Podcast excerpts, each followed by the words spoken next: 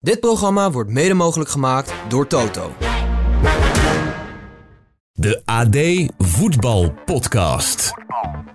Je hebt spelers die last hebben van kuipvrees. Je hebt ook scheidsrechters die last van dat stadion kunnen hebben. Maar soms, heel soms, zijn de scheidsrechters van steen. Zoals Petrescu gisteravond in de Kuip. De sfeer was hier ook geweldig. Vervelend genoeg was alleen de scheidsrechter daar niet door geïmponeerd. Dus ik kan alleen maar hopen dat het volgende week eh, ook aan de arbitragekant voor ons zo is. Etienne Verhoef. Hoi, dit is de AD Voetbalpodcast van 16 februari met Sjoerd Mossou. Twee gelijke spelen moeten we bespreken in Europa, Sjoerd. Eh, was je ook onder de indruk van de sfeer in de Kuip trouwens, bij Feyenoord AS Roma? Eh, Bedoel je tijdens de wedstrijd of voor de wedstrijd? Ja, het was tij- tijdens de wedstrijd vond Arne Slot het ook helemaal geweldig, toch? Ja, voor de wedstrijd meer nog eigenlijk, denk ik, hè? Nou, eh, het was tijdens de wedstrijd geweldig. En, Zoals meestal eh, op Europa Cup avonden. Ehm, vooraf was het een soort Thunderdome. Maar daar ben je fan van, toch? Of niet? Dat vind jij fijn, toch? Ja, ja, ja, vroeger wel. maar of, of je het in een voetbalstadion moet doen, dan kun je over twisten. Ik, iedereen moet lekker doen wat hij, waar hij zin in heeft. En, en, som, en eh, hardcore is natuurlijk ook een Rotterdamse genre. Hè. In de jaren negentig is het daar eh, groot geworden. Dus daar, heb ik helemaal niks op tegen. Maar nu was het echt een half uur met eh, lichtshow en alles. Alleen maar dat werk. En dan vraag ik me wel af, dat maakt mij echt niet uit. Maar dan, ik vraag me wel af, zit iedere Feyenoorder daarop te wachten? Ik, ik kan me zo voorstellen dat er ook heel veel Feyenoorders zijn die gewoon lekker ouderwetse hand-in-hand kameraden willen. En eh hoe heet die, die, die buschauffeurs of die metrochauffeurs? Ja, van de. RET, ja. Ja, Of de melodie was Sweet Caroline, toch? Is dat Ja, eh mij, ja, precies. Feyenoord. ja, ja, want Peter Houtman kwam er ook niet meer tussen. Het was alleen maar boem, boem, boem, boem. Ja, eh, ik weet het niet. Maar goed, eh, daar moeten ze maar een enquête over houden bij Feyenoord. Maar- Ik, ik kan me voorstellen dat als je daar net op het punt stond om een eh, box te nemen, een skybox. En je was daar op uit, uitnodiging van de commerciële afdeling. Dat je je toch even achter je oren gekrapt hebt. Maar goed. Heb je Mikkel de- Schouka een beetje tegen kunnen houden of niet? Want die gaat vaak dan helemaal die los hè, op de muziek. hey, die stond ook te stuiteren. Die zet zo'n capuchon op zijn hoofd. Hè? Dat, dat doet hij dan. Hè? Zet die capuchon op zijn hoofd. Gaat hij helemaal los. Ja, Armen in de lucht. Ja, dat dacht Ja, ik moet je, echt, ja. een keer- moet je echt een keer zien. Ja. nee hoor, verder was het prima. En eh, de sfeer was inderdaad tijdens de wedstrijd was echt, eh, ja, was gewoon weer eh, geweldig. Ja, dat was, de wedstrijd, dat was de wedstrijd ook na, hè? want het was ook een heerlijke wedstrijd. Ja, wat- en Mikkel zei ook gisteren ehm, in de podcast... ja, Feyenoord heeft eigenlijk wel dat publiek nodig. Want ja, met die, met die vier, vijf basisspelers die ze missen... dan moet de Kuip het eigenlijk voor een gedeelte voor Feyenoord gaan doen... om, om in ieder geval goed resultaat over de streep te trekken. Ja, is ook zo, dat helpt dan ook. Al moet ik zeggen dat, dat ook de spelers ehm, die het moesten doen, dat die zich uitstekend hielden. Eh, tenminste de meeste. Ehm Feyenoord was gehavend. Ehm Ueda viel tegen. Maar verder die overige team, eh, nou ja, die, die presteerde heel erg naar behoren. En uiteraard helpt de Kuip daar ook bij, maar eh, het was ook wel af, af en toe indrukwekkend wat jongen als Thomas Belen bijvoorbeeld liet zien. Gewoon simpelweg op, op basis van kwaliteit, verdedigende kwaliteit. Hetzelfde geldt voor eh Wellenreuter, ook zo'n zo'n jongen die, eh, ja, dat is eigenlijk al bijna geen wisselspeler meer natuurlijk. Dat is, dat is gewoon eigenlijk, eigenlijk, eh, eigenlijk vaste waarde. En dat gaat Belen natuurlijk ook worden. Dus ik vond het, het is een heel super boeiende wedstrijd. Rom- Roma is ook veel leuke elftal om naar te kijken natuurlijk geworden. Ja. Sinds eh, Mourinho weg is, die speelde ook echt wel om te winnen. Zeker het eerste uur.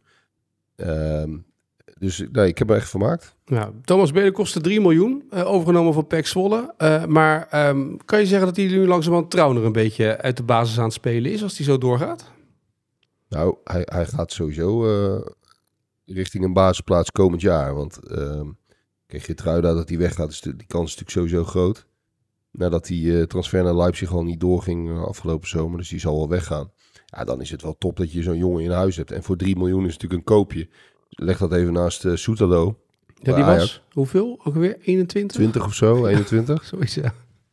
Ja, dan, dan, eh, dan is Belen een betere deal. Dat, eh, dat, is nog, eh, dat is een inkoppertje, dat kon je, wel, kon je wel zien. En dan moeten we ook niet gelijk... eh, eh, je moet dat ook niet gelijk van de daken schreeuwen of zo. Maar, want die jongen heeft volgens mij maar een wedstrijd of acht pas, eh, pas in de benen. Maar het was wel heel erg knap dat hij, dat hij tegen Lukaku, die overigens scoorde, maar dat was in een duel met, eh met Hansko natuurlijk. Eh, dat hij tegen, tegen dat soort spelers gewoon echt, echt vier overeind bleef. En hij pakte al vroeg een gele kaart. Volgens mij een minuut of tien of zo. En hij blijft dan heel rustig aan de bal, zonder bal. Veel ruimte in zijn rug, maakt hem ook niet uit. Is ook heel snel. Dus dat wordt wel, eh, wordt wel een goede speler normaal gesproken. En wa- wat is zijn kracht dan? Want bedoel, Trauner was dan vaak, hè, dat was de man die rust hield, die net op tijd overal stond, die, die de juiste paasjes kon geven. Wat is zijn kracht? Nou, hij heeft, het- hij heeft ten eerste een geweldige oriëntatie. Maar schitterend Louis van Gaal, eh, jargon is Ja? dat altijd. Maar hij weet heel goed, nou, hij kent, herkent heel goed de situatie. Hij weet waar hij staat op het veld. Hij weet wanneer hij wanneer die, in moet stappen. Wanneer hij een balletje terug kan deed hij ook nog op, op een knappe manier in de, in de eerste helft. Met, met, met toch ook mensen in zijn rug. Dan weet hij gelijk van waar ben ik. Ja, dat is voor een verdediger natuurlijk super belangrijk. Hij, hij is makkelijk aan de bal. Hij kan, hij kan gewoon goed voetballen. En hij heeft de snelheid. Dus, eh, maar voordat we hem helemaal gaan opnemen, dat moeten we ook niet doen. Dat, dat, dat, eh, Nee. die neiging is, is er vaak bij, eh, bij spelers die, die, die bij Ajax een paar keer hebben meegedaan. Wat ook vermakelijk is en dat mag ook. Maar je moet natuurlijk altijd even afwachten hoe dat, hoe dat zich doorontwikkelt. Maar het is wel een jongen die, zeker omdat hij vorig jaar in de eerste divisie speelde, dan, ja, dan, dan valt hij wel enorm op in zo'n wedstrijd. Dat is wel echt eh, hartstikke leuk om te zien en heel knap. Ja, en Wellenreuter, kan je die nog met goed fatsoen zo meteen op de bank zetten? Nou, dat is een goede inderdaad. Nou ja, in ieder, geval niet. Ook, ook daarbij kijk je natuurlijk al een beetje richting komend seizoen. We zitten- toch alweer in februari. Ja.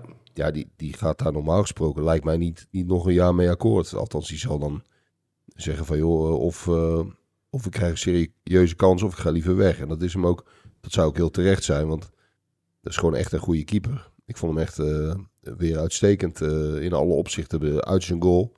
Ook meevoetballend, daar is Bijlo natuurlijk in principe wel wat beter in nog. Ehm, maar op alle andere facetten zie je eigenlijk weinig verschil. Ja. En zijn het allebei gewoon heel goede keepers. Is ook wel lekker voor een trainer natuurlijk dat hij twee van dat soort keepers heeft zitten op de bank. Dat hij nog zo'n keeper op de bank heeft zitten, dat scheelt wel. Ja, maar dat, dat moest natuurlijk bij Feyenoord Ja, ook. moet, hè? ja, Dus- precies. Dus eh, dat is een beetje de, de, de cynische kant ervan. Als je, als je Bijlo als eerste keeper hebt, dan moet je een goede tweede keeper hebben. Dat is gewoon de realiteit. En dan kun je niet zeggen van, nou weet je wat, we nemen nog een, eh, een 39-jarige Hans Vonk erbij, weet je wel. Mhm. Wat, wat de Ajax vroeger was deed. Dat kan in sommige situaties ook best. Of, of Remco Pasveer. Ehm, dat, maar, maar niet als je Bijlo als eerste keeper hebt. Dan moet je echt, echt een volwaardige eh, ja, stand-in in de, in, de, in de bloei van zijn carrière hebben eigenlijk. Ja. Dan werd het 1-1. Iedereen sprak na afloop van een terecht gelijk spel. Maar wie is nou de morele winnaar van Feyenoord AS Roma? Ja, toch wel Roma. Ja, of een morele winnaar. Eh, eh, Het is, die zijn gewoon nu in het voordeel met een gelijkspel. Hè. Vorig jaar werd het 1-0 Ja. voor Feyenoord. En ging het in die uitwedstrijd alsnog eh mis. Simpelweg omdat zij gewoon heel veel kwaliteit hebben. zag je nu met die balen ook af en toe weer. Hè. Dat, waanzinnig wat een speler is dat. Ja. Om naar te kijken. En, en dat, eh, ja, met dat gevoel ga je natuurlijk wel naar Rome. En de afgelopen jaren en ook in 2015 is nog... Nou ja, met name de laatste jaren is natuurlijk gebleken dat, dat, dat, Ro- dat deze club nog net eh, wat verder in is dan Feyenoord. Wat financieel natuurlijk ook volkomen logisch is. En ook als je naar de individuele spelers kijkt. Eh, maar je gaat niet met, met een voordeel naar, eh, naar Italië. Dus dat, dat is... in dat opzicht zal Rome het meeste, of eh, Roma het meest tevreden van het veld eh, gestapt zijn. Ja, dat, dat zat ook een beetje in die woorden opgesloten van slot na afloop. Ik had net dat quoteje aan over die arbitrage en, en de sfeer, zeg maar. En dat de scheidsrechter niet onder de indruk was. Maar hij zei, ik weet wat we in Rome kunnen verwachten. Eh, dus onbewust in dat brein zit toch wel een beetje, ja... Dan gaan we zo meteen weer in Rome de Bietenbrug op. Ja, maar dat, dat was meer volgens mij een poging tot beïnvloeding. Ja, het zat er ook een beetje in, ja. ja. Ik weet niet of de UEFA daar nou zo van onder de indruk is, maar ik, zo, zo voelde ik het een beetje. Zo hoorde ik het een beetje. Zo van even de scheidsrechter benoemen. En, en alvast hopen dat, dat eh, de scheidsrechter van volgende week net zo onverstoorbaar is als, eh, als deze man was. Ja, Wat overigens prima was, vond ik hoor. Want ik vond het, ik vond het geen slechte scheidsrechter, eerlijk Nee. gezegd. helemaal niet. Hij vloot niet in het voordeel van Feyenoord, maar hij heeft ook geen, eh, geen hele dubieuze beslissing genomen, dacht ik. Nee, nou, daar werd het 1-1 in Rotterdam. In Amsterdam werd het 2-2. Ajax leek een hele slechte avond te hebben tegen Bodo Glimt. Maar zeven minuten extra tijd, een strafschop, een rode kaart en nog een goal in de zevende minuut van de extra tijd... geven toch een heel ander uitzicht op die wedstrijd daar in Noorwegen. Ja, heel, heel, apart. Ik, heel apart. Ik kom net uit de Kuip en eh, we nemen dit s'avonds op. Hè. Daar kunnen we Ja. over klappen, toch? Ja, zeker. Ja, s ochtends geen om vijf uur zeggen we altijd, maar, dat, eh, maar voor één keer s'avonds laat, ja. Maar ik- nee, ik zat, ik zat ESPN te luisteren, dus niet met beeld. want Dat kan niet in de auto. Maar wel, ik had wel het geluid van ESPN op staan. Het is, het is bu, Buurde. Boede. Ja, Boede. Boede Glimt, Ja. ja. Mark van Rijswijk had dat helemaal ingestudeerd. Boede. ja. En eh, daar moeten we ons dan maar aan houden, want die doet het altijd heel zorgvuldig. Ehm, nee, heel rare wedstrijd. eh, ook, ik heb wel de analyse in de rust nog gezien en wat beelden. Het was natuurlijk vrij duidelijk dat Ajax dramatisch speelde. Eh, er werden weggehoond ongeveer door het eigen publiek. En eigenlijk kwamen ze alleen nog maar tot een resultaat. Want dat zat er natuurlijk wel achter. Omdat boerde. Omdat die natuurlijk nog gewoon in voorbereiding zijn. Ja, ja, die kregen kramp op het einde van de wedstrijd. En die kregen overal last van natuurlijk. Ja, dus dat was niet zozeer de verdienste van Ajax. Dat natuurlijk echt krankzinnig slecht speelde. Eh, maar wel dat de krachten op waren bij, komt hij nog een keer, Boede. En, eh, en dat, dat redden ze uiteindelijk. En daarom gaan ze nog met een soort van applaus het veld af. Maar het was natuurlijk, eh, het was natuurlijk weer heel erg moeizaam. Ja. En dat is ook weer niet zo heel verrassend. Hoe was trouwens, want ik heb, jij hebt de wedstrijd waarschijnlijk beter gezien dan ik. Hoe was het met eh, Henderson, eh, de Sousa Faria? Nou, die was iets minder de Sousa Faria. Dat was meer hen. En dan, en dan komen we nog wat achteraan. Maar ze waren nog een beetje aan het zoeken naar de rest, zeg maar. Die viel ook een beetje tegen. Ja, wat- maar dat is toch ook... Ja, de- de- dat, dat, moest ik toch, dat is toch wel een van de gekste hypes geweest die we dit jaar hebben gehad, of niet? nou, je zou maar zo'n shirtje dat hebben gekocht. Die zou maar meegedaan hebben aan die hype. Ja, en ook niet, niet om, dat, om Nee. nou af te zeiken of zo. Want iedereen wist volgens mij van tevoren ook al wel wat voor speler het was. Namelijk een, een hele dure Wout Brama, hoorde ik iemand laten zeggen. Mhm. Of een hele dure Johan Vogel, Timmy Simons. Ja, je hebt er honderden Ja. van dit soort spelers gehad. Niets bijzonders. Ehm, en die Ajax kon- prima kon gebruiken hoor, daar gaat het verder niet om. Maar het blijft toch wonderlijk dat dat, dat opeens een soort... Ja, dat, dat ze in Polonaise naar die fanshop renden. En, en, en dan ook de benen bij Ajax, de club waar Van Basten en Ibrahimovic en Bergkamp en Cruijff en weet ik veel wie allemaal gespeeld hebben. Wonderlijk is dat Ja. echt heel apart. Ja, Maar goed, daar- daar zijn ze wel weer van genezen, denk ik. Dat klopt. Maar wat mij ook wel weer verbaast, want ik hoorde Robert Maaskant het ook zeggen bij Radio 1 ehm, in de analyse. Die zei op een gegeven moment van ja, eh, dit zijn eigenlijk elf individualisten en het, Ajax is nog steeds geen team. En dan denk je, ja, dat is toch het eerste wat een trainer probeert te doen. Maar hoe, hoe moeilijk is het nou om, om dat team te formeren? Dat die jongens echt gewoon als een, een eenheid gaan voetballen en weten wat ze in het veld moeten gaan doen. Nou ja, kijk, zonder eh, van het schip de hemel te prijzen, want daar is ook geen reden voor. Maar hij heeft natuurlijk al wat meer een team van gemaakt dan, dan in de eerste maanden van het seizoen toen ze 17e, 18e stonden. Toen leek het natuurlijk helemaal nergens op. Ja. Eh, er is nu wel ja, een, een zekere logica, eh, weet die toe te passen. En, maar je ziet ook gewoon een elftal en spelers die, die, die worstelen met, met hun vorm, met zichzelf, met de situatie. Eh, die- ze ze zijn een, een enorme achterstand begonnen. Sommige spelers hebben de kwaliteit niet, vallen tegen, eh, zijn al weggehoond of eh, weggefloten, zijn al afgeschreven intern. Eh, een paar keer zelfs. Dat is, dat is, gewoon, dat is gewoon een heel moeilijke situatie natuurlijk. Dus het is redden, wat het, redden wat het redden valt bij Ajax. En, en dat gaat soms net op het tandvlees wel. En dat zou ook nog heel vaak niet gaan. Ja. Dat zou ook nog heel vaak leiden tot dit soort wedstrijden. Of zoals tegen Heerenveen van het weekend. Maar je mag met de selectie die je hebt en de spelers die op het veld staan toch ook wel een beetje verwachten dat het voetbal iets behoorlijker is. Zeker na een winterstop die je hebt gehad en dat je een verdere voorbereiding hebt kunnen treffen op een tweede competitiehelft. Zeker, je moet over de hele lijn, mag je sowieso van deze spelers en deze selectie. Want ondanks dat die, dat die ma- eh, zeer matig is samengesteld, valt van alles op aan te merken. Er zijn allemaal een aantal hele rare aankopen gedaan. Ja. Maar alles opgeteld en afgetrokken is dit natuurlijk nog steeds ruim voldoende voor, eh, voor de top 4 van de Eredivisie. En dan word je geen kampioen met het team, dat, dat snap ik ook wel. Maar het, het is inderdaad over de hele lijn veel te weinig. En dat, dat is een optelsom van, van, eh, van, eh, van situaties geweest. Hè. Het begon natuurlijk al dramatisch in de voorbereiding. En dat is eigenlijk zo voortge- voortgegaan. Schip heeft dat nog, van Schip heeft dat nog geprobeerd... eh, of die probeert dat nog enigszins te repareren. Maar Mhm. dat seizoen is eigenlijk al kapot. Dan krijg je dan ook niet meer gerepareerd. Als je met dit hele elftal op een normale manier eh, met de voorbereiding had kunnen beginnen. Het was bij de club wat rustiger geweest. Ja. Je had een trainer gehad met een plan. Dan had je nu er niet zo slecht voor gestaan als nu. Maar, maar nu zie je dat je continu overal achteraan eh, hobbelt. Ja, dus ook in wedstrijd tegen Boerdu Glimt. En dan loop je er ook nog achteraan en dan laat je de ruimtes te groot. Waardoor zij heel makkelijk kunnen voetballen eigenlijk, terwijl ze in de voorbereiding zitten. Ja, die, die- nou ja, kijk, zeker tegen teams die tactisch eh, goed georganiseerd, georganiseerd zijn. En dat, en dat, dat was. Boerde, ja. wel. Maar dat, Ja. dus heb je meer teams natuurlijk eh, gehad. Ja, dan legt de Ajax het al snel af. Als, als, er zijn nog gewoon nog te veel zwakke plekken in het team. ehm, ja, om van te profiteren. Het was eh het donderdag ergens in de middag toen jij mij een appje stuurde met een prachtig filmpje op X van de hotel warming-up. Nou, die moeten we toch Ja. even doornemen, toch? Ja, ik, ik, toen hoopte ik eigenlijk wel dat Boerde ging verliezen. Dat zag. Ja, het- jij vond Ja, dat, nee. dat is toch schitterend. Dit is een optimale prep, man. Dit is echt activatie in het hotel.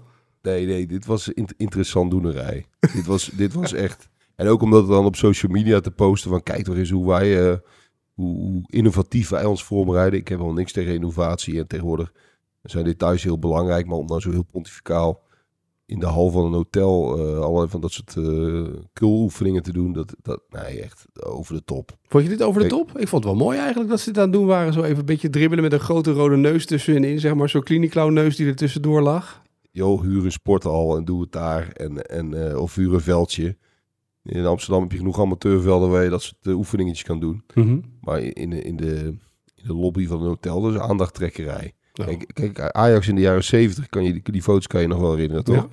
Die, die deed dat wel eens met een tussenstop hè, op het vliegveld. mhm. En dan waren ze aan de, op de landingsbaan eh, waar, ze, waar ze aan het trainen om, om even eh, wat actie, activatie te doen. Volgens mij was dat voor de Wereldbeker. Ja, dat, dat is ook logisch. Of je, je hebt ook wel eens gehad dat ze in de buurt van het strand eh, even buiten een beetje gingen lopen en zo. Maar dit, nee, dit, dit was echt, eh, in, eh, wat noem je dat, Eh, poppenkast. Poppenkast was dit, oké. Nou, ja, Ja, het, was-. Het, was wel, het was wel een leuk filmpje om naar te kijken. Ik vond het toch best geestig dat even een paar mensen door, die, door, die, eh, door het hotel heen rennen. Ja, maar, maar in de 85 minuten hadden ze allemaal kramp. Dus of Ja. het nou geholpen heeft, kun je ook afvragen. Nou, misschien dat ze het daarom juist vol hebben gehouden tot minuut 85. Hadden ze het niet gedaan, hadden ze in de 70 minuut al kramp gehad. Weet jij veel? ja, ja, ja, tuurlijk joh. Nee, ik hoorde vorige week, dat wist ik ook niet, maar dat was, ik hoorde in de podcast De Ballen Verstand, hoorde ik dat, van, of in de warming-up van Leon ten Voorde, dat eh, Twente in de dagen voorafgaand aan de wedstrijd tegen Excelsior op een kleiner veld had getraind, zodat ze gewend waren aan een heel klein veld om daarop te gaan spelen. Dat vond ik op zich, hè? 1%. Ja, maar, maar dat, dat soort dingen vind ik Ja. best geinig en ook logisch. Ja. Waarbij we gelijk ook nog kunnen opmerken dat het natuurlijk krankzinnig is dat Excelsior een te klein veld heeft. Maar dat, eh het, klein, nou, het, zijn de, het zijn de minimale afmetingen, dus het mag, ja. Volgens mij is het zelfs nog iets kleiner. Ja? Ja, moeten we maar eens opzoeken. Ik hoorde dat laatst iemand zeggen dat het eigenlijk te klein is voor de, voor de Eredivisie. Maar dat, eh, check dat maar even bij de directie eh, als je wil. Ik zal het even navragen. Ehm, en anders gaan we het een keer nameten. Mhm. Maar de, nee, de- dat soort dingen vind ik prima. Het is natuurlijk prima. Ik ben ook nog eens tegen, tegen, tegen slimme manieren om, eh, om je elftal voor te bereiden. Waarom niet? Daar is niks mis mee. Nee. Maar, maar je gaat niet in een interessant doen in een hotellobby. Heb jij je trouwens gerealiseerd, je bent afgelopen jaar veel bij United geweest hè? Heb jij je gerealiseerd dat jij naar de duurste selectie in de wereld hebt gekeken in 2023 met, heel, met enige regelmaat? Geen seconde heb ik me dat gerealiseerd. Nee. Dat, dat, eh, dat zag je er ook niet echt aan af. Nee, 1,42 miljard aan transfersommen. Even ter vergelijking. eh, het is duurder dan het Real Madrid van 2020. En City zat op 1,29 miljard. Maar je hebt gewoon naar een selectie van 1,42 miljard gekeken een paar keer, man. Jo, jongen. Ja, ja, het is wat. Ja. En, dan is het, en dan is het ongeveer een derde zijn die spelers in werkelijkheid waard. Dat is ook wel knap, hè? Ja, dat is ook knap, ja. Ja, joh, eh, die club, eh, dat is echt een amateurclub in een stadion wat dat betreft. Dat is onvoorstelbaar wat daar in de afgelopen tien jaar allemaal is misgegaan. Eh, en dan op heel veel gebieden, maar ook zeker op transfergebied. Eh, want het is helemaal prima dat dat op uh, Ten Hag afstraalt. Maar als je het een beetje uit elkaar haalt, of afpelt, of hoe je dat ook noemen wil, dan zie je natuurlijk een selectie die een soort lappendeken is gewor- geworden van allerlei verschillende tijdperken en trainers. Hè? Ja, Sommigen komen nog zelfs uit de, uit de Louis van Gaal tijd. En eh, dan heeft Mourinho er weer een paar gehaald. En dan heeft Ranjik er nog een paar gehaald. Of uh, Solskjaer. En die zijn allemaal voor veel te gel veel geld gehaald. Omdat ze geen fatsoenlijke uh, technische directie hadden. Dus, dus voor iedere speler betalen ze 40% te veel. En dan krijg je, als je een optelsom maakt, krijg je dit soort dingen. Ja, ja het is echt absurd. De, deze club, ja, er zijn meer clubs natuurlijk in Europa die er een potje van maken. Maar dit is wel de overtreffende trap. Ja, nee, zeker. Dat is duidelijk. Uh, gisteren hadden we in de podcast uitgebreid het verhaal over Vitesse natuurlijk. Hè. De eigenaar van het Gelderdoom heeft ook gereageerd, uh, Michael van der Kuit. En die heeft gezegd, ja, ik heb altijd al geweten dat die uh, Colly Perry een luchtfietser is. Moeten we nu als een luchtfietser gaan bestempelen? Want ik zag hem ook nog weer met een verklaring komen dat we protest gingen aantekenen. Je hebt een geel-zwart hart, dat soort dingen allemaal. Maar is het nou een luchtfietser of niet? Nou ja, daar heeft de arbitragecommissie toch over gesproken. De arbitragecommissie was toch heel erg duidelijk. En uh, die, die gebruikte niet het woord luchtfietser, maar als je een beetje tussen de regels doorlas, en die regels waren best wel duidelijk, hè, dat mm -hmm. was niet omvloerst opgeschreven, uh, dan is dit een luchtfietser.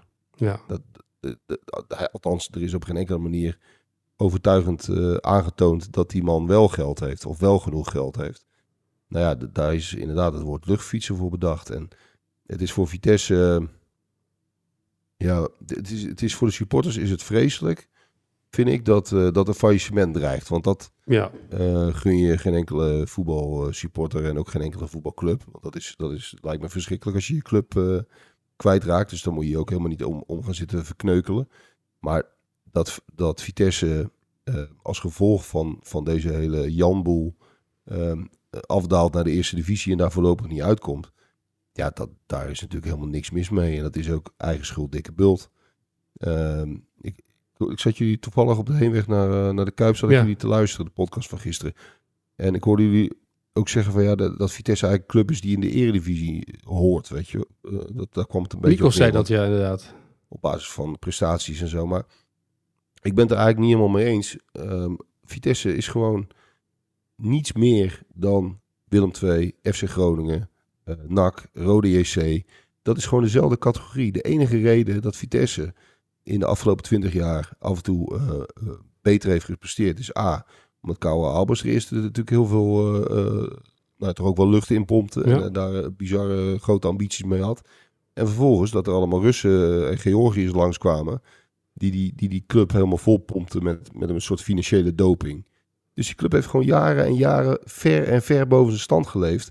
En nu dondert het in elkaar. Omdat ze, nadat die Russen ze notabene een schuld hebben kwijtgescholden. Ja, En er een ideale kans was om helemaal ba- back to basics te gaan. En dus gewoon een normale club te worden. Bezuinigen, maar niks mis mee. Gewoon vanuit een normale begroting te gaan werken. Kun je ook prima mee in de eredivisie blijven. En als je een keer degradeert is dat ook niet zo'n ramp. Hadden ze allemaal kunnen doen. Nee, nu hebben ze zichzelf opgezadeld met het probleem Coley Perry. Met een enorme schuld. Daar nog eens bovenop met ge- geld dat ze natuurlijk niet hebben. En zeker niet als ze dan ook nog, ook nog grondig gesneden moet worden. En je ook nog degradeert. Ja, dat, dat, ik, daar kan ik niet zoveel medelijden voor opbrengen, eerlijk gezegd. Dat, dat, dat is ook wel een beetje eh, ja, het gevolg van al de, alles wat hier aan vooraf is gegaan.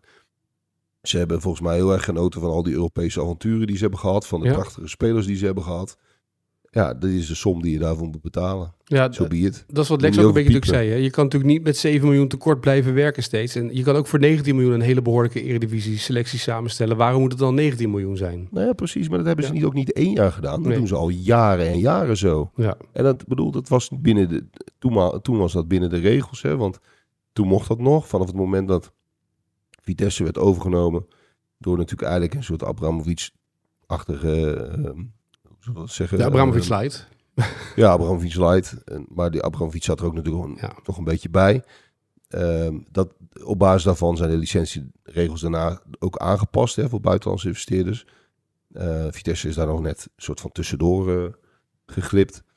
Ehm, ja, nogmaals, nou, ik heb het eigenlijk al gezegd. Je Ja. moet er niet over piepen. Je moet gewoon accepteren dat deze club misschien de komende 10, 20 jaar erover zal doen om, om weer, weer enigszins ja, op te krabbelen richting de subtop. Dat hoef je echt niet uit te sluiten dat het zo lang gaat duren. Maar daar lijkt me niks mis mee. eh, zolang die club maar blijft bestaan. Want dat is wel essentieel. Het is natuurlijk een prachtige klassieke voetbalclub. eh, 1892 geloof ik. Hè? Of 1896. Wat is het ook weer? Ja, zoiets. Dat is inderdaad... eh, de... Nou, het maakt, maakt niet uit, maar een van de oudste clubs van Nederland. Ehm, een club die ook echt in Arnhem eh, enorm leeft. En in, in Gelderland, die, die moet absoluut niet verdwijnen. Dat, dat zou ook nergens... eh, dat zou heel, heel treurig zijn. Ja. Ehm, maar een beetje pijn lijden is Mag. ook wel ergens eh, verdiend en Ja. terecht. 1892 trouwens was het. Dit, dit weekend speelt Vitesse thuis tegen Volendam. Na deze perikelen van deze week verwacht je dan daar wel iets, denk ik, dat daar iets gebeurt. het toch rondom die wedstrijd. Ja, het is ook uitverkocht, hè? Ja, Nee, dat, dat vind ik dan ook wel weer mooi. Dan, dan zie je ook dat, eh, dat als een club in nood is, en dat heb je bij andere clubs ook vaak gezien, dat dat iets losmaakt eh, bij de mensen. En dan staat iedereen op om, om die club te helpen. En dat, daarom zie je ook wel dat het een. een, een eh, het is geen, nogmaals geen club die, die, die eh, zeg maar de, de, de, de vele middenmootclubs overstijgt. Het is gewoon een, een normale, mooie provincieclub, zoals er meer van Ja. zijn. Maar het is ook geen eh, Wageningen of AGOVV. Hè? Dus clubs die, of Haarlem, die ook, ook heel erg jammer dat die verdwenen. Maar die verdwenen natuurlijk omdat er geen, geen achterban eigenlijk meer was, of amper. En, en dat er te weinig mensen waren om die club nog zeg maar overeind te trekken. Nou, dat is bij Vitesse natuurlijk niet aan de hand. Dat, dat, dat laat dit soort dingen ook, eh, ook zien. En ik denk ook dat dat ja, of ze nou winnen of verliezen tegen Volendam, dat je dat wel gaat terugzien, ja. Ja. Op, wordt überhaupt natuurlijk wel voor beide ploegen een soort van laatste strohalm om nog punten te gaan pakken. En nog in ieder geval te kunnen hopen op iets dichterbij komen bij RKC en de ploegen daarboven. Ja, het zijn natuurlijk al een beetje gedoodverfde eh, degradanten, zou je, zou je denken. Maar degene die nu deze verliest, die, eh, ja, die komt ook mentaal in een soort situatie dat het, dat het alleen maar eh, moeilijker wordt. Ja, want daar waar je in het verleden nog was, zag dat Emmen van plekken laag onderin of Pek Zwolle ineens gingen voetballen na de winterstop. Zie je dat bij Vitesse en Volendam helemaal niet eigenlijk, hè? Nee, en ook niet omdat daar natuurlijk op de achtergrond ook nog een heleboel ellende speelt. Hè? Ja. Kijk, ehm, je kunt het wel eens hebben als je... Soms heb je teams die, die halen te weinig punten in, de, in het eerste gedeelte van het seizoen. Maar dan zie je nog wel een soort van ontwikkeling. Of die hebben een... eh Pek Zwolle heeft het een keer gehad. Die waren ook eigenlijk al gedegradeerd. Die stelde toen Dick Schreuder aan. Ja, En die ging gewoon heel goed voetballen. Omdat je gewoon gelijk zag, dat is een hele goede trainer. ja. Nou, dat is bij, bij Vitesse niet aan de hand. Want onder sturing is het alleen maar slechter gegaan. Hè? Dat blijkt ook uit alle statistieken. ja. Ja, qua, of je nou hebt over doelpogingen of doelpunten voor en doelpunten tegen. Eigenlijk op alle vlakken is het minder nog dan onder Cocu. En Volendam is nou ook niet echt beter gaan voetballen sinds, eh, sinds Jong weg is. En, en, nou ja, en daar heb je dus ook nog allerlei financieel en bestuurlijk eh, gedonder. En een heibel in de tent. Ook wa- waardoor spelers onzeker zijn over hun toekomst. Nou ja, dat helpt in de, in de, in de degradatiestrijd eh, niet echt eh, mee. Ga je ervoor zitten voor zondagavond, zondagmiddag of niet? Die wedstrijd half drie? Ja, ik vind het wel een leuke wedstrijd, of een boeiende wedstrijd om te zien. Het Ja. is wel even iets wat je, wat je wil zien, ook, ook om wat er allemaal om me heen zit natuurlijk. En wat er op die tribunes gaat gebeuren. Daar ben ik wel benieuwd naar. Tot slot, Sjoerd, moeten we wel even naar de vraag van vandaag gaan. En het is een lastige, dus ik bereid je alvast een beetje voor, toch? Dan, dan ben je een beetje op de hoogte. Oh jee, ik heb, de, die heb, ik heb de podcast niet helemaal afgeluisterd. Dus ik heb echt, serieus, geen flauw idee waar die over gaat. De vraag van vandaag. Dit was de vraag van Mikos gisteren aan jou en onze luisteraars. Want Ajax die verloor in de eredivisie Mhm. eh, nog nooit een wedstrijd van NEC. Ja. Maar toch hebben ze een keer van NEC verloren. Wanneer was dat? Dat is de eerste vraag. ja. En de tweede was, wie was de trainer van de tegenstander en wat had die later nog met Ajax te maken? Een heel opvallend moment. Ja, als mensen die documentaires hebben gekeken, ik kan niet alles vertellen natuurlijk, Nee. da- dan, dan schiet dat meteen door je hoofd. Dus eh, ja, die trainer van die tegenstander, die van eh, die, die naam van die trainer. Ja. En ja, wat, wat had hij later nog met Ajax? Wat gebeurde er in zijn carrière met Ajax, waardoor hij ook eh rood in het nieuws was? Ja, dat, dat waren de vragen. Maar even resume. NEC verloor nog nooit van, of Ajax verloor nog nooit van NEC. Dat was de vraag. Dat was de vraag. Ja, niet in de eredivisie.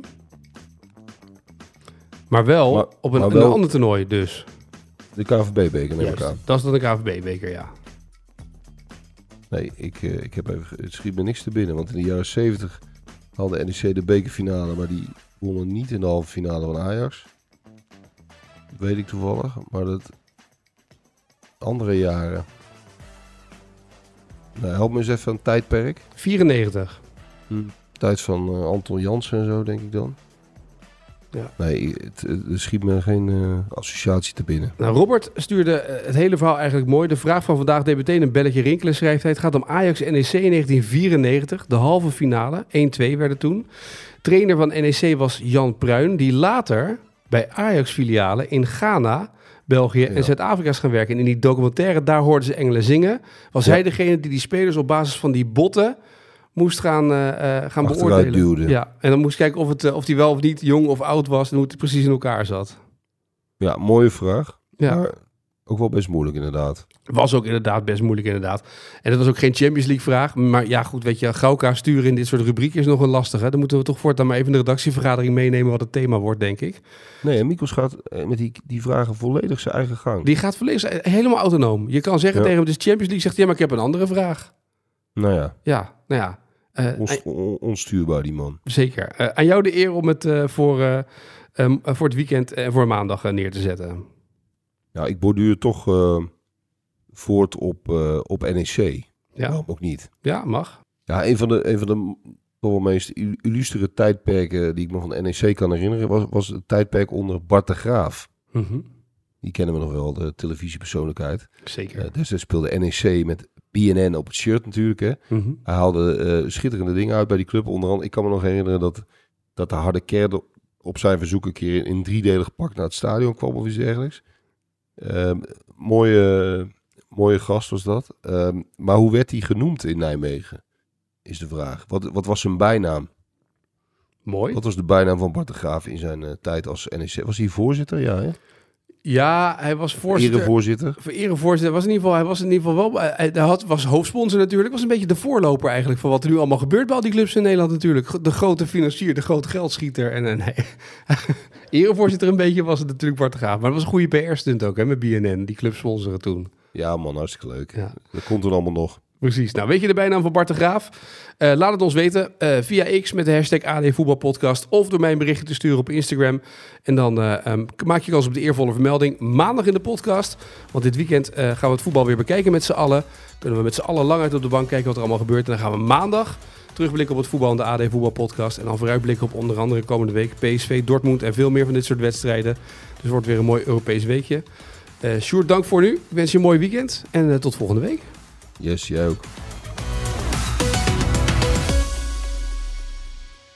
Dit programma werd mede mogelijk gemaakt door Toto.